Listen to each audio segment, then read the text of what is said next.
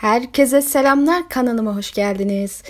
Kanalımın ilk aşk kuramını sizlere sunmaktan memnuniyet duyuyorum. Gerçi Beler genelde bu tarz konuları pek sevmez ama biz hanımlar hikayede böyle şeyleri konuşmayı seviyoruz. Olmazsa olmazlarımızdan.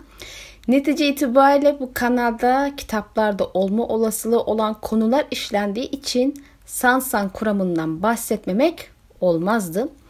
Bu kuramı ilk duyduğumda hı falan olmuştum herhalde. Yani Sandor ve Sansa mı gerçekten daha kötü birini bulamadınız mı? Elbette o dönemler Sandor deyince aklıma dizdeki işte 45 yaşını geçmiş oyuncusu geliyordu. Haliyle gerek yaş gerekse tip olarak kesinlikle bu ikisini yakıştıramadım. Bir de aşk meşk deyince insanın aklı elbette böyle tabiri caizse vıcık vıcık cıvık cıvık şeyler de gelmiyor değil. Yani ben artık biraz üstü kapalı tabir edeyim siz anlayın leplemeyi lep demeden. Haliyle iyice böyle soğuk kaldım bu konuya. İşte kitaplarda ilk okuduğum dönemlerdi sanırsam. Hala aslında birçok şey yüzeysel yaklaştığım dönemler demek bu. Elbette işi iyice kazıyınca ve derinlemesini düşüp bazı şeyleri görünce yavaş yavaş bu kurama ısınmaya da başladım. Artık aklıma öyle vıcık vıcık aşk meşle gelmiyor elbette. Genelde maalesef Asoef Eren'indeki ana karakterlerimizin önemli bir kısmının yaşça küçük olması bazı sahneler ve yaşanmış, yaşanacak bazı olaylar için okuyucuda bir tiksinti ya da ona yakın bir duygu oluşturabiliyor. Netice olarak eseri orta çağ zihniyetinde ve şartlarında geçiyor olsa da biz okuyucular olarak yani 21. yüzyılda yaşıyoruz ve bazı değer yargılarımız o dönemlerden çok farklı. Evet o dönemlerde insanların çocuk yaşta evlendirildiğini biliyoruz ve bu normal karşılıyordu çünkü ergenliğe giren biri aslında otomatikman o dönem çocuk olmaktan çıkmış kabul ediliyordu. Yani onlar artık onun gözünde bir çocuk değildi. Bizim gözümüzde çocuk. O e, elbette tam yetişkin de değildi ama ona yakın bir durumdaydılar. Haliyle hani o dönemlerde o yaştaki çocukları, çocukları evlendirmekte çok e, normal karşılanıyordu. Aradaki yaşın büyüklüğü meselesi de çok sorun olmayabiliyordu doğal olarak. Ha bir de buna erken yaşta e, hastalık ve savaşlarda ölmeyi de katarsınız. Ergenliğe girer girmez insanların evlenip çocuk sahibi olma ihtiyacının temelinde biraz anlayabiliyoruz elbette. Yine de elbette ki biz e, genelde kendi çağımızın şartlarına bakıyor ve Sansan gibi kuramlara ilk diye tepki verebiliyoruz. Fakat hemen parantez açıp ekleyeyim ki genel olarak Sansancı Sansa hayranları da Sandor'un yaşı düşünüldüğünde bilhassa Sansa'nın daha uygun bir yaşa gelmeden romantik bir ilişki yaşamasına hoşgörüsü bakmıyor ve kabul etmiyorlar. Hayran kurgularında bile Sansa'nın yaşı çok daha büyük ve kabul edilebilir şekilde işlenir. Mesela 16 falan. Bu yüzden Sansancı, Sansancılara böyle pedofili aşık gibi muamele çekmemek gerekir. Özellikle journalistçilerin enses ilişkisi talep ettiği düşünülürse onlara gösterilmeyen tepkinin bunlara gösterilmesi bence biraz adil olmaktan uzak hatta iki yüzüce. Elbette birine laf edip diğerine etmeyenler için söylüyorum bunu. İkisine de laf edenler lafım yok. Lakin söylemem gerekir ki kanalın amacını göz önünde tutup bizim Astrolog kuramları oluşturmamızın ve bu konularda sohbet etmemizin isteyip istememe veya iğrenç gelip gelmemesi ile ilgisi olamaz. Yani neticede biz bu kitaplarda Martin'in ne yapacağını veya yapmayacağını, hikayeyi nasıl ilerleteceğini öngörmeye çalışıyoruz. Bu sebeple bu tarz konulara, bu tarz duygularla yaklaşıp tepki vermenin bana göre bir mantığı yoktur. Yani basitçe Kitap zaten her yaşam görüşü hatta inancın değerine karşı iğrenç gelecek şeylerle dolu yani. Haliyle bu kafayla hareket edersek bizim bu kitapları okumamız gerekir. Yani okumaya gerek yok o zaman. Elbette ki yazarın kurgusunu bu yönden eleştirebiliriz ama iş kuram gibi şeylere geldiğinde tabiri caiz ise aşk ile aşkı karıştırmamak lazım. Asyof kamu mesajını da verdikten sonra devam edelim. Kur'an benden çıkmadı elbette. Benden önce sayısız kişi bu konuda konuştu, yazdı ve çizdi. Ben bu yazı yıllar evvel forum, forum için hazırlamıştım. O zaman araştırdığımda tatmin edici seviyede bir yazı bulamadığım için e, kendim derleme toparlama yaptım ama Asoyov Teoriler ve Bridge 4 isimli kanalın YouTube videosundan alıntılar kullandım. Elbette ikinci, ikinci kere kanalım için hazırlarken de bir Sansancı bloğundan faydalandım. Evet evet Türkiye'de Sansan hayranı Sansancı bulmak samanlıkta iğne aramak gibidir arkadaşlar ama Reddit'te ve Tumblr gibi yerlerde gir, gezdiğinizde sizi şaşırtacaklardır. Hatta bir Sansancı bir gün bana Sansancılar daha fazladır demişti.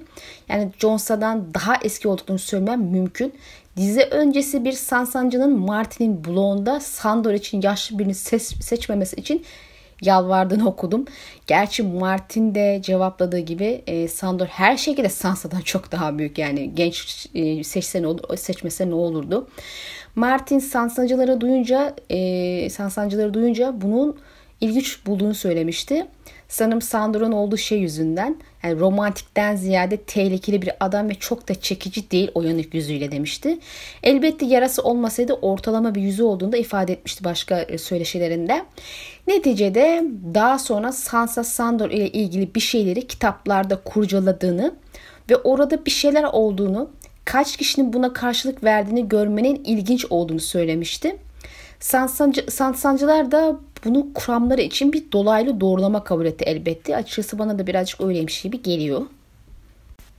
En sonda söyleyeceğim şeyi başta söylemek istiyorum. Sansan yani Sansa ve Sandor aşk kuramı benim için geleneksel bir aşk meşk olayı değil. Zaten bu ikisi için herhangi bir gelecekte görmüyorum. İkisi de hayatta kaldı desek bile bir evlilik gibi şeyle mühürlenmesi bana çok olanaksız geliyor. Zaten Sandor'un bir koca olarak da çok iyi bir aday olduğunu düşünmüyorum Sansa için ki biliyorsunuz Sandor benim en sevdiğim küçük karakterdir.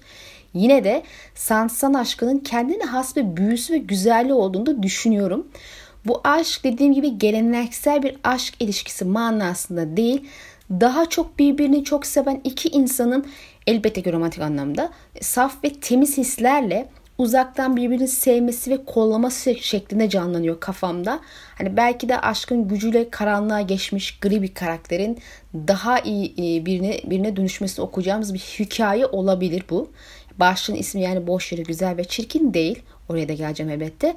Yani özetle fiziksel bir çekim olan ilişkiden bahsetmiyorum ki sancıların ortamına şöyle bir baktığımda biri uzun uzun yaş ve bu ilişki şeklini açıklık getirmeye çalışmış ve temelde benim söylediğim şeyi beklediklerini ifade etmiş diyebilirim. Fizikselden daha çok ruhsal, duygusal, güçlü bir sevgi ilişkisinden bahsediyoruz yani. Martin kitaplarına çok fazla ipucu bırakan biri. Hafiye gibi biz de bu izleri takip edip neler olabileceğini öngörmeye çalışabiliriz. Sansa'nın povlarını tekrar okurken özellikle hiç dikkat etmemiştim bile ilk aşama. Bu ikisi hakkında birçok işaret gördüm ve takır takır önüme düştü. En iyi foreshadowingler zaten özellikle dikkat etmeden gözlerinizin önüne serilenlerdir. Yani üst üste gelince de buna tesadüf diyemiyorsun. Size de tavsiyem Sansa povlarını üst üste okumanız. Eminim sizin de gözünüz önüne serilecektir. Başlangıç olarak Sansa Sondar'a şöyle bir genel bir resim çizelim. İlk olarak Sandor ve Ali vadiye gitmeye karar vermişti ancak çeşitli nedenlerle gidemedilerdi. Ölü gibi lanse edilse de hiç, biz hiçbir zaman Sandor'un cesedini görmedik ve mezar kazıcı kuramını bildiğinizi farz ediyorum. Sandor geri dönerse kendi sebebiyle vadiye gitmek zorunda kalabilir ve onu orada bulabilir. Hatta Jamie ve Brienne ile yolları kesişip birlikte bile gidebilirler. Tabi bunlar hep olasılık üzerinden gidiyor sadece. Yani şey, kesin şöyle bir kanıtım var falan şeklinde söylemiyorum. Görünüşe göre güneye geri dönmek için bir sebebi olmadığı için daha önce gitmeye çalıştığı vadi gitmeyi isteyeceği yönü olabilir. Bilhassa bizim ikiliyle karşılaşıp Sansa'yı aradıklarını öğrenirse. Kuzey gelecekte bir ihtimal gibi görünse de ki ben eninde sonunda oraya gideceğine inanıyorum zaten ama hani Arya ile yaptığı konuşmadan ilk aşama onun soğuk kuzeyle ilgisi olmadığını anlıyoruz zaten. Nitekim Sansa şu an vadide ve 7. kitaba kadar kuzeye ulaşmayacaktır. Birileri bu kızı illa alıp getirecek yani. Sandor'un Sansa'ya aşık olduğu düşündüğümüzde onu korumak istemesini düşünmek doğaldır. Özellikle Sansa'nın serçe parmak tarafından tuzağa düşürdüğünü gördüğünde. E, Ned'in ölümünden e, serçe parmağın sorumlu olduğunu elbette biliyor. Yani oradaydı. Bu onun bu onu bu kararı almayı zorlamak için ikinci bir neden olabilirdi. Zaten net gerçeğine şahit olan iki kişi var. Selmi ve Sandor. Tyrion da tabi bilgi sahibidir ama o doğrudan görmemişti bu olan bitenleri. Daha çok ona anlatılanları biliyordur. Ama Bran meselesindeki bilgisi bile yeter gerçi.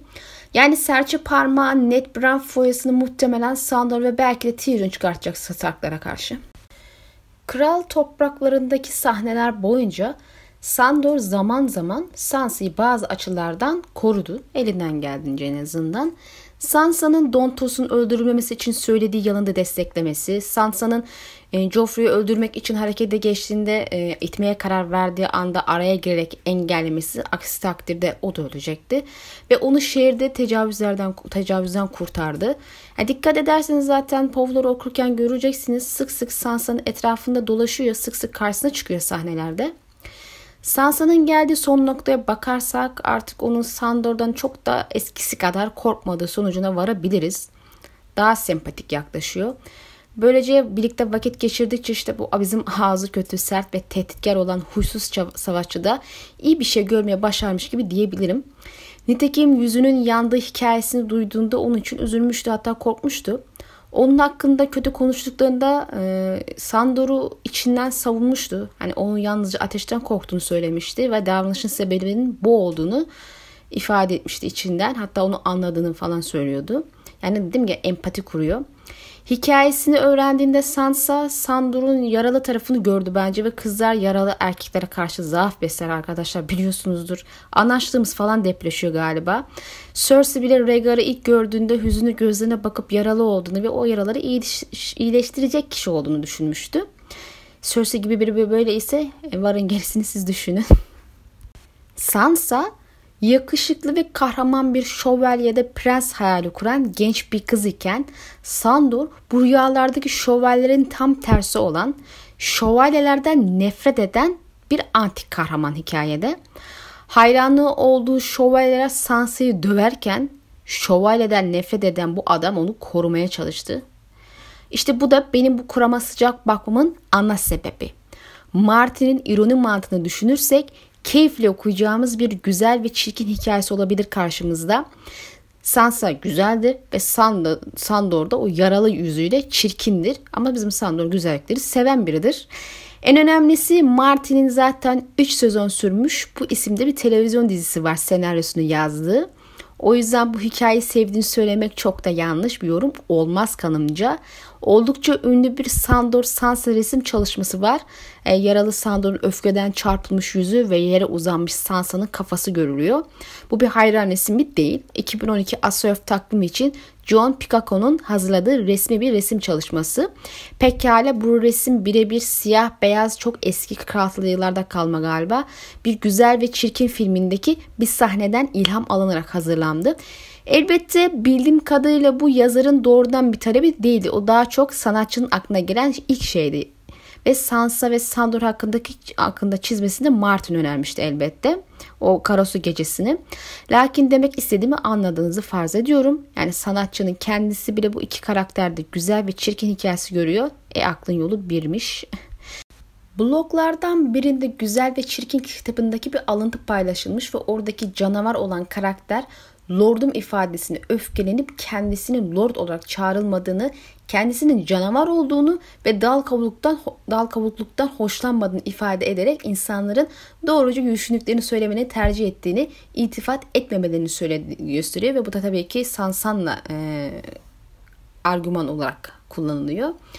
Bu benzer tavır ve benzer sözleri tazıda da görürüz çünkü şövalye olarak çağrılmaya öfkeleniyor ve kendisini köpek olduğunu söyleyerek yalan söylenmesinden hoşlanmadığını, yüzüne bakarak dürüstçe konuşulmasını tercih ettiğini ifade eden sahneler okuduk. Ayrıca iltifatlarını kendine sakla diyerek ne lord ne şövalye olduğunu söylediği başka bir sahne var Sansa ile.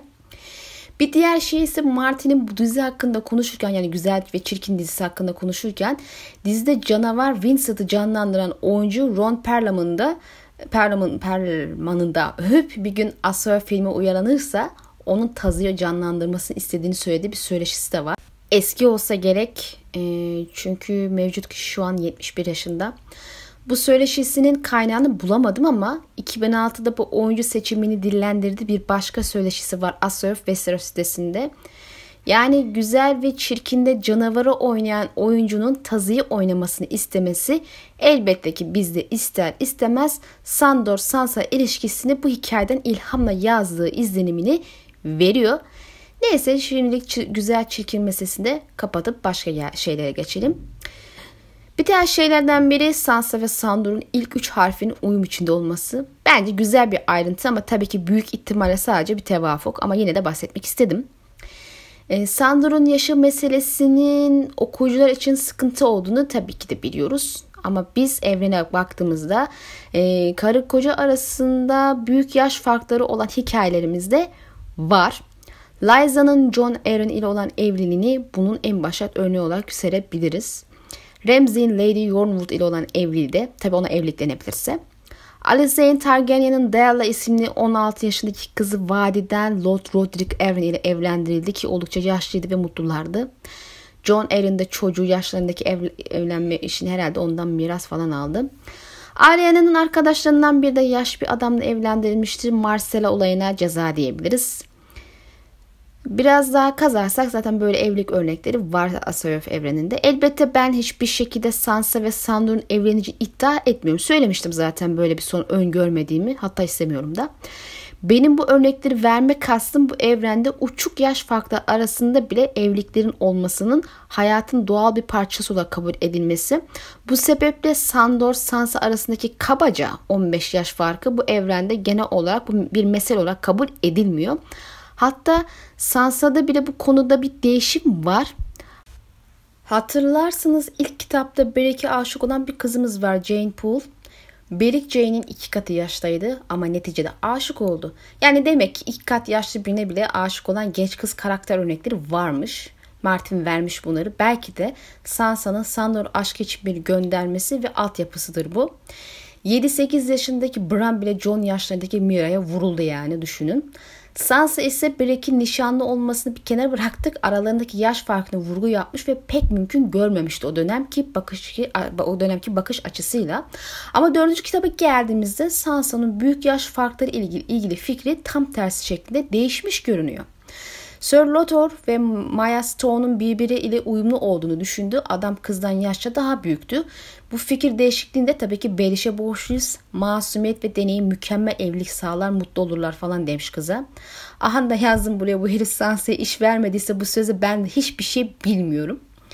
Neyse Sansa'nın fikri değişmiş neticede yaşça büyük olması aşık olmaya da evlenmeye de engel değil artık onun bakış açısına göre. Yani o psikolojiye gelmiş, zihin yapısına gelmiş. Belki hiçbir şey olarak yorumlanabilir ama Sanson Blonde'da gördüm, eklemek istedim. Martin'in 4. yıla kadar her yıl bir bölümünün bölümünün senaryosunu yazdığını zaten biliyorsunuz. İlk yılın 8. bölümünde Sansa ve Sandor için güzel bir sahne yazdığını söylemiş DVD için yapılan söyleşilerde. Doğrusu sahneyi hatırlamıyorum. Bayağı bir silmişim kafamdan diziyi büyük çoğunluğunu. Siz hatırlıyor olabilirsiniz. İkisinin işte Kızılkale'de karşı karşıya geldi bir sahne gifini koyuyorum ekrana. Ama Sansan hayranları için bile ürpertici kabul edilen bir sahne ama garip bir şekilde Martin bunu güzel bulmuş. Niye güzel bulmuşsa artık. Adamın güzellik ve romantik algısı biraz farklı olabiliyor elbette ama bence final sezonundaki Sansa ve Sandor sohbetini hiçbir sahne geçemez. Aklıma geldikçe böyle bir şey oluyorum. Yani herhalde gördüğüm en mide bulandırıcı sahnelerden biriydi. Bu da ancak Dan ve David gibi hayal gücü eksik ve okuduğu kitapları çözümlemekten Irak insanların aklından çıkardı zaten. Neyse şimdi dizi konusuna girmeyeyim. Çıkamayız yoksa. Artık foreshadowing ve göndermelere geçebiliriz. Rahibe Mordane Sansa'nın hareketini onaylamadığını belirtir şekilde burun çekti. Bir lady köpeğini masada beslemez dedi. Bir parça petek kopardı ve balı ekmeğin üzerine akıttı. O bir köpek değil, bir ulu kurt diye düzeltti Sansa. Kral daha fazla tartışma istemiyordu. Bu kadar yeter net. Başka laf duymak istemiyorum. Ulu kurtlar son derece vahşi yaratıklar. Diğerinin oğluma saldırdığı gibi bu da bir gün senin kızına saldıracak. Kıza bir köpek al. Çok daha mutlu olur dedi. İlk alıntıda Rahibe Mordane kurdu köpek ile karıştırıyor ama Sansa düzeltiyor elbette. Ve sonraki bölümde Ned'in gözüyle okuduğumuzda Lady'nin ölüm emri e, sonrasında kral kızın ulu kurt yerine bir köpek sahibi olmasının onu daha mutlu edeceğini söylüyor. Sandor'un hane arması 3 köpektir ve kendisi zaten köpek olarak görülür hatta kendisini öyle zikreder. Joffrey'nin köpeği yahut Lannister'ların köpeği şeklinde nam salmıştır. Son raddede artık ikisi de değil ama sahipsiz köpek olarak ortalıkta geziniyor. Yeni sahibi Sansa'yı arayıp bulması ve onun köpeği olması gayet Mümkün. Gerçi ben genel olarak Stark'ların hizmetine gireceğini düşünüyorum ama demek istediğimi anladınız. Tazı bir korumadır ve Sansa'yı koruma işini ondan daha iyi kimse yerine getiremez. Ki cehennem tazısı videomda hatırlarsınız. Tazıların bazı mitlerde genç kızlara eşlik ettiğini anlatmıştım. Gerçi yeraltı dünyasına götürüyordu ama olsun hoş bir benzerlik tazının. Hem Arya'yı hem Sansa'yı koruyup kollaması koruma yönüne bir vurgu gördük yani hikayede demek istediğim o.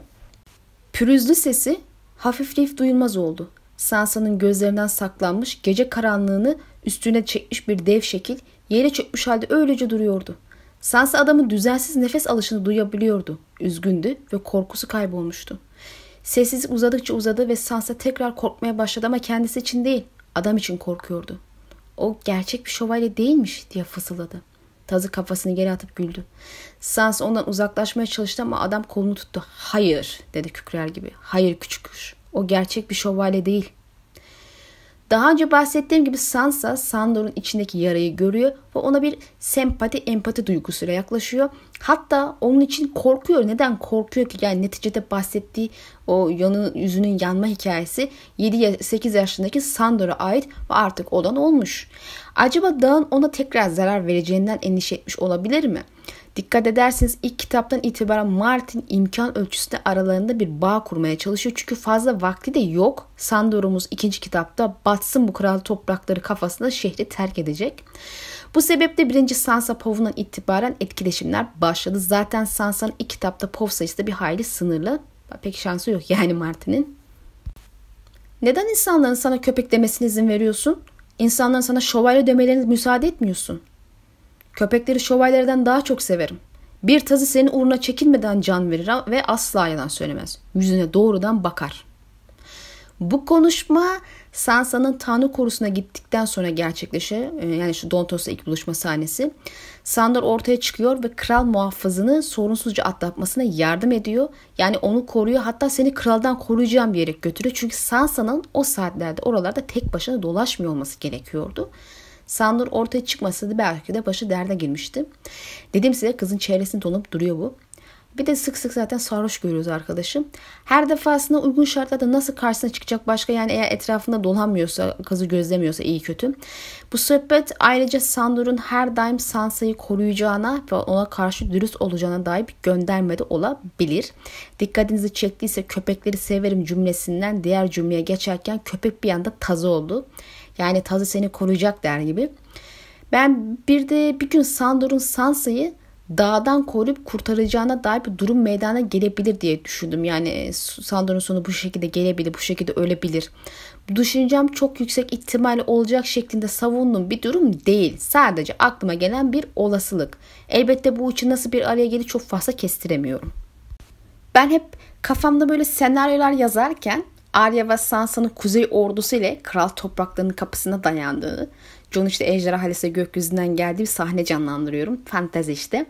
İki kız kardeşin intikam için gelip Cersei'ye haddini bildirmeli fikri çok hoşuma gidiyor.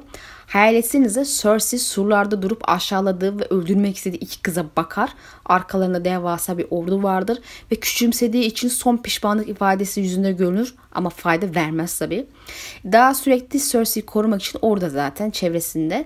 Sandor ile savaşacağını biliyoruz e, dağın ve ikisinin savaşacak, savaşarak öleceği fikrini ben yıllardır savunuyorum. Çünkü Sandor hikayesi için en uygun son bu.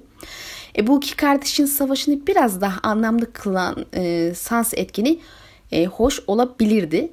Yani işte kızları sıkıştırır daha ve Sandor da onları korumak için araya atlar. Şimdi diyebilirsiniz Arya niye araya katıyorsun kardeşim? E, bu fikre kapılma sebeplerinden biri de Bran'ın koma rüyasıydı. Orada Dağ ve Sandor'un gölgeleri bu iki kızın çevresindeydi. Gerçi ayrıca Jamie'nin gölgesi de vardı ama demek istedim anınız bu yüzden araya da ekledim. Şimdi tabii ki de sorabilirsiniz. Bu olası aklına düşünen tek şey bu mu? Başka bir şey yok mu? Var elbette. Bunun için iki olay üstünden gideceğim. Tatlı kuramını hatırlıyorsunuz. Ayrıca Daenerys'in mavi gül artı ta- tatlı koku kehanetini yorumlama şeklinde hatırlıyorsunuz. Ee, pekala aynı şey Sansa'da da var. İlk kitapta turnuvada Laura Styler Sansa'ya tatlı daydım diyerek kırmızı bir gül verdi ve Sansa onun tatlı kokusunu içine çekti. Mavi gül John simgesiydi ama kırmızı gül tüm dünyada bilinir ki aşk simgesidir. Yani Sansa aşk yüzünden ölecek yahut ölümden döneceği bir durumla yüz yüze gelecek. Sansan kuramı ve dağ konusu azıcık daha mantıklı hale gelmiş olabilir kafanıza belki. Bir diğer olayda bazı okuyucular sarmal merdivenlerle ilgili bir şeyler fark etmiş. Sadece ana hikayede değil yan kitaplarda da bu sarmal merdivenlerde uğursuzluk olduğunu düşünüyorlar. Ya birileri buralarda ölmüş ya katliam olmuş ya da işte düşüp orasını burasını kırmış. İngilizce zaten serpent merdiven deniyor. Yılan merdiven yani aslında bilirsiniz yılan zehirlidir ve doğal olarak ölümcüldür. Bu sebeple tehlikeli canlılardır. Bu yerde böyle şeyler olması mantıklı oluyor kendi içinde haliyle. Sansa ve Sandor bu bahsettiğim sahne öncesinde karşılaştıklarında bu merdivenlerde de az kalsın Sansa ve Sandor düşecekti. Sarman merdivenlerden aceleyle aşağı inerken gizli bir kapıdan bir adam çıkıverdi. Sansa adama çarpıp dengesini kaybetti. Çelik parmaklar Sansa'yı belinden yakalayıp düşmesini engelledi. Merdivenleri düşerek inmek hiç akıllı olmaz küçük kuş. İkimizi de öldürmek mi istiyorsun? Adamın kakkası taşlarda yankılardı. Belki de gerçekten bunu istiyorsun. Burada sahnede sanki Sandor ve Sansa'nın birlikteyken neredeyse ölmek üzere oldukları bir durum olacağında gönderme varmış havası sezinledim. Elbette bu iki argüman bu bahsettiğim olay için güçlü işaretler falan değil. Ama yine de beni düşündürdü acaba olabilir mi diye. Bence gayet güzel sahneler olabilirdi. İçinden bir bıçak sancısı geçti. Öyle keskindi ki Sansa hıçkırdı ve karnını tuttu. Düşebilirdi ama aniden bir gölge geldi. Güçlü parmaklar kolunu yakalayıp düşmesine engel oldu. Destek almak için korkuluğa tutundu. Parmakları pürüzlü taşı tırmalıyordu. Bırak beni diye bağırdı. Bırak. Küçük kuş kanatları olduğunu mu sanıyor? Yoksa sonunun sakat kardeşin gibi olmasını mı istiyorsun? Adamın elinden kurtulmak için debeleniyordu. Düşmeyecektim. Ben sadece beni şaşırttınız. Hepsi bu. Savaş öncesi Dontos ile konuştuktan sonra odasına dönerken Sansa manzarayı falan izlerken az kalsın düşecekti. Ve Sandor kızı tutup kurtarıyor gene. Bu alıntıyı verme sebebi sürekli kızın etrafını dolunuyor sözümü kanıtlamak. Ayrıca Sansa'yı koruma hikayesinin aynı şekilde işlemeye devam ettiğini göstermek istedim. Güzel bir sahnedir bu. Şövalye kılıcının kör tarafıyla Sansa'nın baldırına vurdu. Sansa darbenin şiddetiyle bacaklarının kırılacağını düşündü. Çığlık attı. Gözlerinden yaşlar boşanıyordu. Birazdan sona erecek. Bir süre sonra darbelerin sayısını karıştırmıştı. Tazının yeter diye kükrediğini duydu. Yetmez dedi kral. Bütün bunlar ne anlama geliyor? İblisin sesi kampçı gibi yankılandı ve Sansa o anda özgür kaldı. Kıza örtünebileceği bir şeyler verin dedi iblis. Sandor Clegane pelerini çıkarıp Sansa'ya attı. Sansa pelerini yakalayıp göğsüne bastırdı. Parmaklarını beyaz yüne geçirdi. Kaba dokuma tenine batıyordu ama daha önce hiçbir kadife bu kadar iyi hissettirmemişti. En kayda değer dikkat çekici noktalardan biri bu pelerin sahneleridir. Sansa'nın Sandor'un pelerine sarıp kendini iyi hissetmesi önemlidir. Benzer bir pelerin olayı gelecekte bir veya iki kez daha tekrarlanacak. Her biri de Sandor'un pelerin ile ilgili. Pelerin korumayı temsil eder. Biz bunu evlilikte görüyoruz. Aslında biraz da evlilik simgesidir. Düğün olduğunda koca karısının üstünde doğduğu hanenin pelerinini alır ve kendi hanesinin pelerini serer.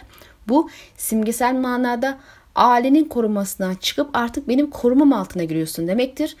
Düğünde Sansa'nın Tyrion'un önüne diz çökmeyi reddetmesi ve Tyrion'un bu sebeple koruma simgesi pelerini üstüne ilk aşama serememesini zorlama olabilir belki ama hani Sansa'nın Tyrion ve Lannister hanesini korumasını simgesel olarak reddetmesi olarak da yorumlayabiliriz. Mantıken kızın onlarla kendini güvende hissetmeyeceği aşikar. Bu bir sahte koruma vaadidir ama söz konusu Sandor'un pelerini ve koruması olunca çok daha kolayca kabulleniyor ve en önemlisi iyi hissediyor. Demek rahatlamasını nispeten de olsa bir miktar güvende hissetmesini sağlamış. Bunu Karasu Savaşı'ndan bir alıntı ile de kanıtlayabiliriz. Tazı olsaydı daha mutlu olurdum diye düşündü Sansa. Ne kadar sert olsa da Sandor Clegane'in kendisine zarar gelmesine izin vereceğine inanmıyordu. Dayak sahnesinden devam edersek e, burada ayrıca Sandor'un Sansa'ya yapılan işkencelere daha, da, daya daha fazla dayanamayıp yeter diye bağırıp müdahale etmesi etmesi en azından etmeye yeltenmesini gördük. Muhtemelen Tyrion ortaya çıkmasaydı Sandor doğrudan müdahale edebilirdi. Bu da ilginç sahneleri gebe olabilirdi. Sandor tüm o vahşi ve kaba ve de tehditkar tavırlarının altında aslında Sansa'ya ne zarar vermeye niyetli ne de ona zarar verilmesine kalbi dayanmıyor. Koca tat salonunda onca şövalyeden biri bile kıza e, müdahale etmeye çalışmaz iken Sandor müdahale ediyor ve elbette sonra da Tyrion. Bunun ironik olduğunda daha evvel demiştim zaten. Bran şövalye olup kral muhafızı olmayı hayal ederken onlardan biri tarafından ölümüne itildi ve sakat kaldı. Sansa yakışıklı prens ve kahraman şövalye şarkılı ile hayaller kurarken onlar tarafından zulme uğradı, dövüldü ve istismar edildi ve hayallerin tam zıttı biri tarafından ise sürekli korunup kollandı. En azından imkan ölçüsünde diyelim. E, Sandor'un konumu ve gücü de bir hayli kısıtlı olduğu için arzu ettiği kadar koruyabilme imkanı olmadı ama koruma güdüsü ne şekilde görülebiliyor hikayelerde. Misal bir alıntı daha vereyim. Diğer şövalyeler hiç sorgulamadan Joffrey'nin emrini yerine getiriyordu. Taza hariç. Joff nişanlısını cezalandırmak için Taz'a emri vermiyordu. Bu iş için diğer beş şövalyeyi kullanıyordu. Sansa Taz'ın sorgusuz sualsiz bir emri yerine getirmediğini biliyor. O hariç bütün kral muhafızları emirle Sansa'yı vurmuştu. Bundan sonra çok utanan ve yaptığından pişman olan Sir Aris bile bunu yapıyor ama Taz hiçbir zaman böyle bir şey yeltenmedi. Ve Joff'un da bu iş için Taz'a hiç emir verdiğini görmedik. Bunun sebebi konusunda farklı yorumlar yapılabilir şüphesiz ama bana göre Joffrey Taz'ın bu konudaki itaatsiz bu konuda itaatsiz edeceğini ve kıza el sürmeyeceğini çok iyi bildiği için bu emir asla vermiyor. Belki hikayenin arka planında bu konuda şikayet bile etmiş olabilir bilmiyoruz. Ya da susmuştu bir şey diyemeyeceğim. Elbette bazı okuyucular için Joffrey'in tazi olan müsemmalara düşündürücü de olabilir. Bazen Joffrey'e laf soktuğu bile oluyordu çünkü. Ama Joff buna kızıyor görünmüyordu. Her ne daha az şey için insanları kızarken. Cersei'ye göre Joff Sandor'da Robert'ta asla bulamadığı baba figürünü arıyordu. Yani kendince bu çocuk Sandor'u seviyordu diyebiliriz. Zaaf var adama yani. Belki Sandor da bunu farkında için böyle göderek bir çocuk koruma konusunda sadık davranıyordu ama muhtemelen Sansa olan davranışı iyice Sandor'u Joff'tan soğutmuştur ve Karasu'da, da, Karasu'da o dahil e, hepsini terk edip gitti. Biraz sonra vereceğim alıntıda aslında şövalye ironisini Sansa'nın gözlerinden öne seriyor. Sanırım kızımız artık yavaştan şövalye gerçeğini anlıyor. Gerçi hala bir yerlerde gerçek şövalyeler olduğuna inanıyordu ama bunun da şansına hiç, hiç ortaya çıkmıyorlar. Hizmetçi kızlar sabun ve ılık suyla vücudunu avarken Sansa'nın görebildiği tek şey avludaki yüzlerdi. Şövalyeler güçsüz olanı savunmak, kadınları korumak ve adalet uğruna yavaş savaşmak için yemin ederler ama hiçbir kılını bile kıpırdatmadı. Sadece Sordontoz yardım etmeye çalışmıştı ama o bir şövalye değildi artık. İblis de şövalye değildi. Tazı da. Tazı şövalyelerden nefret ediyordu. Ben de onlardan nefret ediyorum diye düşündü Sansa. Hiçbiri gerçek şövalye değil. Biri bile. Şimdi devam edelim. Hatta en sonunda İblis Tyrion ve Taz için bile söyledi. O gerçek bir şövalye değil ama öylemiş gibi kurtardı beni dedi anneye. Mümkünse onu koru ve içindeki öfkeyi körelt. Karasu Savaşı öncesinde Sansa Septe tanıdığı tanıdığı herkes için ilahi söylüyor ve dua ediyor. Merhamet diliyordu onlar için. Doğasına tazıyı da ekliyor. Çünkü daha evvel de söylediğim gibi artık onun içini görebiliyor. Öfkesinin kaynağını ve o, bunun ona acı verdiğini görebiliyor, biliyor. Sansa ilk tanıdığında ondan çok korkuyordu ve bu doğaldı. Zira Sandor gerçekten tehlikeli biri ve sürekli tehditler yağdırıyor ve de kaba saba konuşuyor. Hatta bazen aşağılarcasına konuşuyor. Ama yavaştan İçini görünce korkusu da biraz azalmaya başladı. Hatta bir noktadan sonra ona zarar vermelerine izin vermeyeceğini düşünecek kadar güvenmeye de başladı. Dağısı var. Doğasında onu korunmasını ve içindeki öfkesinin azalmasını diliyor. Yani onu gitgide daha fazla önemsemeye başlıyor. Bilen bilir bu doğanın gerçeğe dönüştüğü ve Sandor'un içindeki öfkenin bir parça daha iyi olsa köreldiği söyleniyor. Mezar kazıcı kuramı doğru ise rahibin yanındaki Sandor önceki yaşamına nispeten daha huzurlu ve daha az öfkeli gibi görünüyordu ama elbette uzaktan uzağa net konuşmak sağlıklı değil. İyice görmemiz lazım arkadaşı. Karasu Savaşı sonlarında ise Sandor isyanlara geliyor ve şehri terk etme kararı alıyor ama gitmeden önce Sansa'yı almak kendisiyle beraber götürmek için kızın odasına uğruyor ve kendi diliyle bu teklifi yapıyor. Sandor'u biliyorsunuz oldukça haşin bir tip düzgün cümle kurmasını pek beceremiyor. Bir yerde bal porsunun e, sosyal becerine sahip demişlerdi birileri. E, komik bir tabir ama haklılar aslında. Hatta bal porsu bile daha iyi ilişki kurabilir insanlarla kanımca. Seni koruyabilirdim diye hırladı. Hepsi korkuyor benden. Bir daha kimse seni incitmezdi. Onları öldürürdüm. Sansa'yı kendine çekti. Bir an için adamın onu öpeceğini düşündü Sansa. Karşı koruyamayacak kadar güçlüydü. Bir an önce bitmesini isteyerek gözlerini kapadı ama hiçbir şey olmadı. Hala bakmaya dayanamıyorsun değil mi? dediğini duydu tazının. Adam kolunu sertçe büktü. O şarkı istiyorum. Florin ve Jonkel demiştin. Hançeri dışarıdaydı.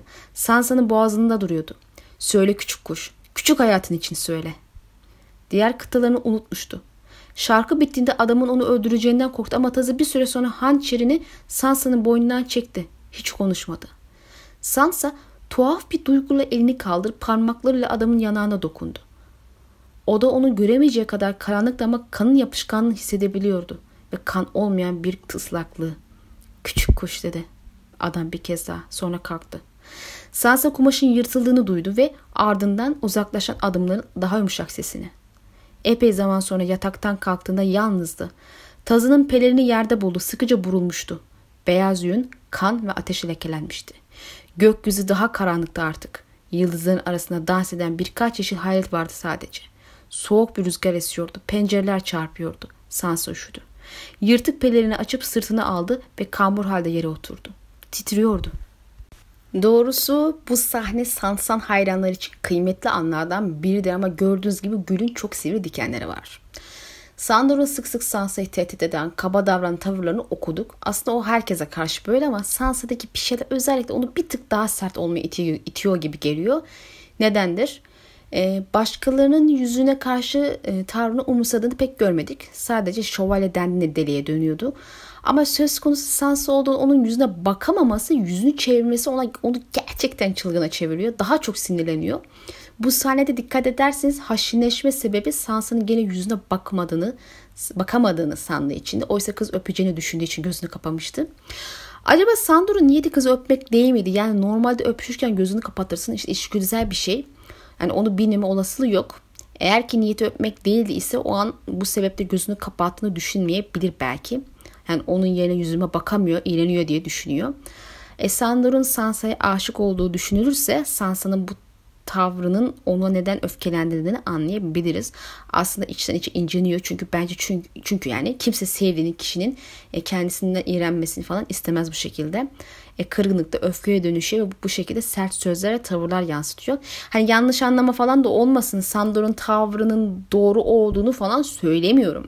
Veya işte yanlışını hafifletmeye de çalışım, çalışmıyorum. Şimdi anlaşılabilir olsa da yanlış yanlıştır. Birinin neyi ne için yaptığını anlamanız onun yaptığını onayladığınız manasına gelmez ya da onaylanması gerektiği manasına gelmiyor. Zaten Sansa'na karşı getirilen karşı tepkilerden biri de Sandor'un bu tavırları. Ama daha önce de söylediğim gibi e, burada isteyip istememek önemli değil. Olacak mı, olmayacak mı? Bizim tespit etmeye çalıştığımız bu. Neticede Martin biz istemiyoruz diye bir şeyden vazgeçmeyecek yahut istiyoruz diye bir şeye karar vermeyecek. Devam edersek bu sahnede dikkat çeken 3 şey var. İlki Sandor'un giderken Sansa'yı Lannister zulmünden kurtarmak istemesi ama Sansa bunu reddediyor ki daha sonra zaman zaman oturup hatalı olup olmadığını düşündüğünü anlatıyordu. Burada koruma hikayesi aynen devam ediyor. Sonra Sandor bu işi Arya ile devam edecek bir süre. Sandor'un değişimi bana göre Stark kız kardeşleri sayesinde oluyor. İkinci dikkat çeken nokta Sandor'un çektiği acıyı ve ilk kez ağladığını görmemiz en azından nispeten ağladığını gördünüz. Neden ağladığını söylemek zor. Hayatında hissettiği acıyı sürekli alkol ile boğmaya çalıştığını biliyoruz. Bu kadar sert haşin olmasının sebebi yaraları. E sonunda burada patlamış olabilir. Yahut Sansi'ye olan duyguları ile ilgili bir şey olabilir. Veya ikisi birden ve fazlası. Üçüncüsü ise en önemli bir diğer sahne olan pelerin kısmı. İşte koruma hikayesini pekiştiren nokta Sansan, Sansancıların en sevdiği yer burası. Sandor Sansa'ya pelerini bırakıyor. Size daha önce de söylemiştim Sansa'nın geleneksel bir aşk ilişkisi olarak bakmıyorum diye. Bu sebeple dikkat ederseniz işaretlerin göndermelerin eksileti cinsel çekimden çok uzak daha masumane ve koruma kollama çevresinde dönüyor. Sansa pencereden esen rüzgarla titriyor ve onun pelerine sarılıyor. Onun korumasına sığınıyor. Bu titreme sadece rüzgar esi değil değil kanımca. Anlam verdi ve veremedi tüm duygular ve onların neticesi diye düşünüyorum. Ayrıca Sandor artık gitti. Burada onu kollamak için de olmayacak. Belki bunu fark etmek de Sansa'yı böyle hissettirmiştir. Kızın çok karmaşık çorba duygular hissettiğini düşünüyorum. Sahne öyle bir ortam çünkü ama bence Martin yeterince duygu aktarımı yapmamış. Bazen karakterlerin duygularını aktarmada çok kötü olduğunu düşünüyorum. Ee, her birinde kasıtlı mı yoksa eksiklik mi tam emin olmasam da muhtemelen kasıtlı yapıyor bunları. Video sonunda Martin'den bir alıntı paylaşacağım. Karasu bölümünü yorumlamamızı istediği bir bakış açısından konuşuyor. Oraya geldiğinde bu sahneyi tekrar düşünmenizi istiyorum. Olan biten biraz daha anlamlı hale geliyor çünkü. Bu sahnedeki gerçekleşmeyen veya sadece Sansa'nın olacağını varsaydığı olmayan öpücük ve Peller'in olayı ileride devam ediyor elbette. Ve Sansa e, Sansa için daha önemli bir figüre dönüşüyor. Sansa bundan sonra o hiç yaşamamış öpücükleri gerçekmiş gibi hayal ediyor ve Sandor'un pelerinini saklıyor. Bir de acaba karanlık olan havanın Sandor'un gitmesi sonrası daha da karanlık olması acaba Sandor'un özür dilerim Sansa'nın Sandor gittiği için ruh halimi işaret ediyor. Öyle olabilir bence. Martin neticede güvenilmez anlatıcı yöntemiyle yazdı bu sahneyi. Bahsettiğim alıntıya geldiğinde göreceksiniz zaten. Buradan artık 3. kitaba geçiyoruz. Buna rağmen daveti kabul etmek zorundaydı. Artık hiçbir şeydi Sansa. Bir vatan hainin gözden düşmüş kızı ve bir isyancı lordun yüz karası kardeşi. Joffrey'nin müstakbel kraliçesi hayır diyemezdi. Keşke tazı burada olsaydı. Mücadelesi, mücadele gecesi Sandor Clegg onu şehirden çıkarmak için odasına gelmişti ama Sansa adamı reddetmişti. Bazen geceleri uyanık halde yatağına uzanıyor ve akıllıca davranıp davranmadığını merak ediyordu. Tazının lekelenmiş beyaz pelerini sedir ağacından yapılmış sandığın içine yazlık ipeklerinin altına gizlemişti. Pelerini neden sakladığını bilmiyordu. Tazının bir korkağa dönüştüğünü, dönüştüğünü söylendiğini duymuştu Sansa. Mücadelenin en zorlu anında öyle sarhoş olmuştu ki onun adamlarına iblis ilerek etmek zorunda kalmıştı. Ama Sansa anlıyordu. Tazının yanık yüzünün sırrını biliyordu. O, o sadece ateşten korkuyordu. O gece çılgın ateş nehri bile tutuşturmuş ve gökyüzünü yeşil alevlerle doldurmuştu. Sansa kalenin içinde olmasına rağmen korkmuştu. Dışarısı hayal bile edemiyordu. Megan'ın Tazı'yı öpmekle ilgili ne düşüneceğini merak ediyordu Sansa. Sansa onu öpmüştü. Adam mücadelesi, mücadele gecesi Sansa'nın odasına gelmişti. Kan ve şarap kokuyordu. Beni öptü. Beni ölümle tehdit etti ve beni onun için şarkı söylemeye zorladı. Eğer gözlerimi kapatırsam onun çiçek şövalyesi olduğunu hayal edebilirim. Sir Loras bir zamanlar Sansa Stark'a bir gül vermişti ama onu hiç öpmemişti. Ve Aleyne taşı hiçbir tayla hiçbir zaman öpmezdi. Aleyne güzeldi ama yatağın yanlış tarafında doğmuştu. Çocuğun dudakları onun dudaklarına değerken Aleyne kendini başka bir öpücü düşünürken buldu. Adamın zalim ağzı onun ağzına kapanırken kendisini nasıl hissettiğini hala hatırlıyordu. Yeşil ateş gökyüzünü doldururken adam karanlıkta Sansa'nın odasına gelmişti. Bir şarkıyla bir öpücük aldı ve bana kanlı bir pelerinden başka bir şey bırakmadı. Bunların her biri birbirinden ilginç alıntılar. Öncelikle Martin de söylediği gibi Sansa güvenilmez bir anlatıcıdır. Bu da onun bakış açısını okurken pek güvenmemiz gerektiğini gösteriyor. Bana göre ise bilhassa duygu ve düşüncelerine zira gördüğünüz gibi duyguları kadar anıları da çarpıtıp birbirine karıştırmış. Sansa'nın yanlış hatırlamalarının bir şey ifade ettiğini ve şimdilik okuyucunun çok dikkatini çekmeyen küçük dokunuşlar olduğunu söylemişti yazar. Ayrıca bir soru karşısında bu onun psikolojisi hakkında neye işaret ediyor diye karşı tarafa da sormuştu. Bu açıklamaların Sansa ile ilgisi olabilir veya tamamen Sansa'nın sağlıksız zihin yapısına gönderme yapmış olabilir. Hatta bana göre bir ihtimal ikisi birden bir olabilir. Netice olarak Sansa bir yandan korktuğu ama diğer yandan yanında güvende hissettiği ve kendisine zarar verilmesine izin vermeyeceğini bildiği Sandor'un pelerini saklıyor, ona sarılıyor. Hatta bana pelerinden başka bir şey bırakmadı diyor. Sanki sevgisi çekip gitmiş de anılarından başka bir şey bırakmadığından sızanan bir ağaçın tepkisi gibi bir şey bu. Doğrusu bu cümleyi seviyorum. E, Sansa için güzel bir argümandır ve elbette bu yetmezmiş gibi bir de Sandor'un onu öptüğünü hatırlıyor. Hatırlamak da kalmıyor. Nasıl hissettirdiğini hatırlıyor. Bu artık üç boyutlu hale gelmiş yani. Görsele geçtim duyguyu hissediyor Sansa. Bir başkasını öperken aklına niye Sandor geliyor? E, genelde insanlar böyle anlarda sevdiği kişiler hayal eder çünkü. Cersei bile bazı geceler Robert'ın yerine Rhaegar olduğunu hayal ettiğini söylemişti ki ona aşık olduğunu ve öldüğü için Robert'ı hiç affetmediğini biliyoruz. Ayrıca Sansa'nın 3. kitaptayken rüyasında Sandor'u düğün yatağında görmüştü. Böyle bir sahnesi var. Rüya Tyrion olarak başlarken bir anda Sandor'a döndü. Kız artık yatak rüyaları görüyor ya. Yani evet cinsel çekimden uzak bir ilişki dedik ve işaretlerin ekseriyeti de bundan Irak dedim ama hiç gönderme yok demedim yani. Var işte böyle bir iki tane. Bir de sansancılar senden bir şarkı alacağım cümlesinin cinsel bir gönderme olduğu konusu çok ısrarcı. Bu bahsi geçen rüyada da Sandor bu cümleyi kullanıyor. Senden bir şarkı alacağım diye. Ee, daha evvel düşünmemiştim hatta dikkat etmemiştim ama sanırım Sansa'nın foreshadowing diye tekrar eden cümlesi senden bir şarkı alacağım. Hani her karakterim vardı ya böyle en azından birçok karakterim. Onunki de bu galiba. Mantıken Sandor kıza şarkı söyletti ama hala bu, bu, rüyada tekrar ediyor. Yani sansancılar haklı olabilir de ama ne yalan söyleyeyim böyle bir sahne hayal edemiyor bu ikisi arasında. Bu sebeple daha masumane bir şey olacağını umut ediyorum. Bir öpücük olabilir aslında. Neticede Sansa'nın olmayan öpücükler hayal ettiğini hatta hissettiğini görüyoruz. Odada da onu öpeceğini sandı. Oysa aslında öpme niyeti niyet etmemiş de olabilirdi. Sansa ileride aşkının nişanesi olarak Sandor'a bir öpücük verebilir. Bu alternatiften daha hoş olur bence. Üçüncü kitap sonlarında Sansa kaçtıktan ve Belish'in evine geldiklerinde Lysa ile düğün gerçekleşti ve o gece şarkıcı kıza saldırdı ve onu kurtaran Sir Lothar oldu. Zaten baş geçen, bahsi geçen rüyada bu saldırı sonrasında görülüyor ve saldırı evvelini de Sandor düşünüyordu. Işık loştu ama Sansa bir bıçağın hafif parıltısını gördü. Şarkıcı da görmüştü. Kendine başka bir fahişe bul. Bıçak hızlı hareket etti ve şarkıcı bağırdı. Beni kestin. Gitmezsen daha beterini yaparım. Ve Marillion bir anda yok oldu. Diğer adam kaldı. Karanlıkta Sansa'nın tepesinde dikiliyordu. Lord Petri seni kollamamı istedi. Sansa Lothar Bruno'nun sesini tanıdı. Tazının sesi değil. Hayır nasıl olabilirdi ki? Lothar olmak zorunda elbette. Hayır Sansa ya. Hayal kırıklığına uğradın. Burada onu kurtarmaya gelen kişinin Sandor olduğunu düşündü ilk. Ama elbette ki değildi. Ama onun burada olmasını dilediğini görüyoruz işte. Öyle olmasını umduğunu. Onu her daim kurtaran kişinin Sandor olduğunu olacağını düşünüyor. Kalbinin derinlikliğini bir yerde demek ki. Sansa'nın Sandor için duyguları oldukça dikkate değer hale gelmemiş mi? O kadar kanıksamış ki artık. E, Sandor tarafına baktığımızda da Sansa'nın evliliğini duyduğunda bundan nefret eden birini görüyoruz. O ve küçük karısı. Ne karısı? Unuttum. Sen bir kayanın altında saklanıyordun tabii. Kuzeyli kız. Kralı bir büyüyle öldürdüğünü duyduk. Sonra da yarasa gibi büyükleri kanatları olan bir kurda dönüşmüş ve bir kule penceresinden uçarak kaçmış. Ama cüceyi arkada bırakmış. Cersei adamın kafasını almaya kararlı. Bu aptalca diye düşündü Arya. Sansa sadece şarkı bile büyü değil. Üstelik iblis de asla evlenmez.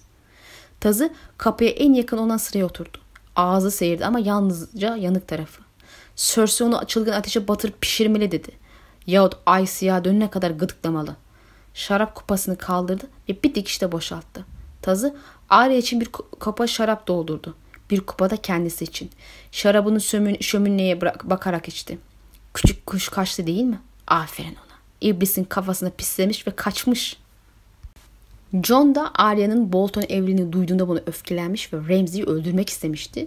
Sandor'un da benzer tepki verdiğini görüyoruz. Ayrıca bir dikişte şarabı bitiyor haberi alınca ve ardından yenileri geliyor. Efkar bastı tabii adamı. Maalesef yaygın bir yanlış hareket. Sandor da kendini alkola boğanlardan biri maalesef. Kızıl Kale'deki sahnenin sık sık sarhoş olduğunu gördük. Burada da hızlıca sarhoş olması neden oluyor şarap ve neticede abisinin adamları ile dövüşürken büyük bir dezavantaj oluyor ve ciddi bir yara alıyor. Zar zor yeniyor ki birini zaten ayrı öldürdü. Olan şartla da yaver salan saymazsak iki adamı kolayca harcardı. Şimdi gelelim bu Sansan e, hem Sansan hem de e, Johnson için kullanılan son argümana. Ashford turnuvası ve Kral Eli turnuvası. Ashford turnuvası uzun Duncan hikayelerinde denk geldiğimiz büyük bir turnuvadır. Sonu kötü bitti elbette. Demir tahtlı Miles Prince Baelor kazayla öldü. Çok ayrıntıya girmeyeyim. Bizim Duncan Targaryen prensleriyle bir olayı olur. Bir tanesi kızın birine saldırmaya girişiminde bulununca engellemek ister. Şu çılgın ateşçi manyak Aeron Targaryen bahsettiğim kişi. Malum kendisi tam bir canavar, deli. Ve neticede karşılıklı suçlamalar meydana gelir ve sonuç olarak Yedi'nin yargılaması talep edilince karşılıklı böyle şampiyon dövüşleri olur ve Prens Baelor kazayla ölür. Dunk bu turnuvada gönüllerin şampiyonu olur denebilir. Hatta beklenmedik şampiyon denebilir. Olan üzücü e, tabii olan üzücü olay neticesinde elbette ki resmi bir şampiyon ilan edilmemişti turnuva sonunda. Turnuva bitmemişti bir aslında. Bu ünlü bir kuram ve argümandır. Özde sansancılara ait. Sizi bizzat kuramın sahibine de yönlendirebilirim. Kendisi bir sansancı ama John Sacılar da üstüne çökmüş vaziyette kuramın. Ama öyle olmuyor tabii. E, bilmeyenlerin kafası karışmıştır elbette. Peki burada bir kısaca değineyim bu olaya da. Şimdi e, turnuvada 5 şampiyon var ve onlar da mevcut aşk ve güzellik kraliçesi olan Lady'nin tacını korumak için uğraşacaklardı. uğraşacaklardı. Şampiyonların bağlı bulundukları haneler öne sürülerek Sansa'nın evleneceği veya nişanlanacağı kişileri denk geldiği söylendi. İşte Lannister, Baratheon, işte bu varis Harry'nin hanesi, Tyrell ve en son olarak da bir Targaryen. Jon Sacı da John bir Targaryen diye Jon için kullandı ama sıkıntı şurada resmi olarak isimlere bakmak zorundasınız bu kuramda. Joffrey ile nişan yaptı ama o bir Baratheon değil. Waters isminde bir Pitch ama Baratheon olarak e, resmi ismi geçiyor. E, Jon da Targaryen olarak gezmiyor. Snow olarak geziyor mu? Özde bir Targaryen. Aegon bir Targaryen olarak geziyor ama muhtemelen sahte. Ama önemli değil tabii ki dediğim gibi. Joff'un sahte ismini kabul edersek o zaman Jon'un sahte ismini de kabul etmek zorundayız. Ya da ikisini kabul etmeyeceğiz ve netice olarak John Sacı'nın kurduğu denklem iki şekilde de bozuluyor. E, mevcut hali bırak mevcut hali alırsak da bu durumda bu durumda uyumlu hale geliyor. İşte Sansa Baratheon ile nişanlı yap, nişan yaptı. Yani Joffrey ile. Tarih ile nişandan söz edildi. İşte Villas ile. Lannister ile evlendi. Tyrion ile. Ve bir Harding ile nişan söz konusu için Harry.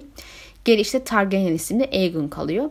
Yalnız şurada bir gerçekçi bahsi geçen bu soy isimler ilk şampiyonlar değil. Yani aslında şampiyon asıl yani asıl şampiyonlar değil. İlk 5 şampiyon arasında 2 Ashworth var. Diğerleri de işte Tyrell, Herding ve Targaryen. Sonra işte bu Ashworth'lar yenince yerini Lannister ve Baratheon alıyor. Ama onlar şüphesiz ki ev sahibi Lady'nin tacından ziyade kendi arzuladıkları Lady'yi taşlandırmayı amaçlamıştı. Ve en önemlisi bu 5 şampiyonun da Lady ile herhangi bir evlilik nişan olayı söz konusu değil. Zaten kız 13 yaşındaydı. Gerçi zaten o yaşlarda evlendiriliyorlar değil mi? Doğru. Ve nihai şampiyonlar da değildi bunlar. Ee, yaşanan olaylardan dolayı şampiyonlar zaten hiç belli olmadı. Hali kuramın sahibi bile muhtemelen tesadüf diyor bunu ama güzel bir tesadüf o zaman. Asıl Sansan ile ilgili kısım da şurası işte. Dunk beklenmeyen bir şampiyon olur ve Sandor da el turnuvasını beklenmeyen şampiyondur. İkisi de bir zorbaya karşı harekete geçerek bir şampiyonluğu elde etmiştir. Bana kalırsa ister Sansan isterse Jonesa için olsun bu argümanın kullanılabilecek bir yeri yok. Zira ilgisiz, alakasız, kopuk şeyler. Evet benzer bazı şeyler var. isimler ve şampiyon gibi ama geneline baktığımızda hikayenin şeklinde oturtamıyorsunuz. Bu sebeple bence ölü doğmuş bir argüman ama ne yalan sevdiğim bir kuramdır Ashford kurnuması. Ve belki kuram sahibi haklı çıkar en azından şu olanlar meselesinde. Ee, daha fazla kafanızı karıştırmadan sonuca bağlayalım. Bahsettiğim işaretler ve olaylar ışığında bakarsak bir Sanson ufukta görünmekte. En azından şimdiki fikrim bu yönde. Bunu elbette iki te karakter tekrar, tekrar karşılaşana kadar asla bilemeyeceğiz. Bu da ancak Martin Bey kendisi ya da biz ölmeden kitapları bitirse mümkün olacak inşallah. Son olarak Martin'den bu Sansa Sandor öpüşmesi ve güzel çirkin konusunda yaptığı açıklamaların bazılarını ekleyerek e, devam edip sonra da hemen bitireceğim. Olmayan öpücük hakkında sorulan bir soru üstünde 2016'da bir söyleşide e, tekrar bu soru soruyor ve YouTube'da söyleşi görüntüsü var. Onu da vereceğim. Altındaki yorumda bir o görseniz zaten uuu. Karasu Gecesi pekala. Bu konuda sana net bir cevap vermeyeceğim ama televizyon dizisini ve bir kitabın her birinin kendi güçlü ve zayıf yönleri olduğunu söyleyeceğim. Bir romancı olarak benim için mevcut olan ve bir televizyon programı yapan insanlar için mevcut olmayan araçlar var ve elbette onlar için mevcut olan ve bir romancı için mevcut olmayan araçlar da var. Bir filme müziği koyabilirler, özel efektle yapabilirler. Benim yapamadığım harika şeyler. Benim sadece kağıt üzerinde kelimelerim var. Ne yapabilirim? Şey, iç anlatı, anlatı gibi şeyleri kullanabilirim. Sizi bir karakterin düşüncelerinin içine götürebilirim ki bunu bir dizide yapamazsınız. Sadece konuştukları kelimeler var. Onları dışarıdan görüyorsunuz çünkü bir kamera harici, düz yazısı dahilidir. Ve bende güvenilmez anlatıcı olarak bilinen bir araç var. Yine onlarda yok. Bu yüzden Karasu gecesini düşündüğünüzde bu iki yönü düşünün. Bundan sonrasını özet geçeceğim çünkü çok uzun bir alıntıydı. Araya kendi yorumumu da katabilirim. Yalnız iyi dinleyin çünkü muhtemelen Sansa Sandor hikayesini işleme şeklini anlatıyor olabilir. Güzel ve çirkin çekilirken o dönemlerde kan ve vahşi sahnelerin otosansür uygulandığı dönemlermiş Amerika'da. Bu sebeple bazı tartışmalar olmuş işte e, senaryoları yazarken kendi işlerinde. Anlaşılan karakterin sergilediği vahşet ekranı yansıtma meselesi biraz sıkıntı olmuş o yüzden. Martin buna şöyle cevap veriyor. Canavar insanları öldürdü karakterin amacı buydu. O bir canavardı. Neticede hikaye iki karakter arasında aşkı anlatıyor olsa da erkek karakter aslında canavar olarak tabir edilen biriydi ve doğal olarak da insanları öldürüyordu. Yani vahşet sergilememesini bekleyemeyeceğimiz kesin.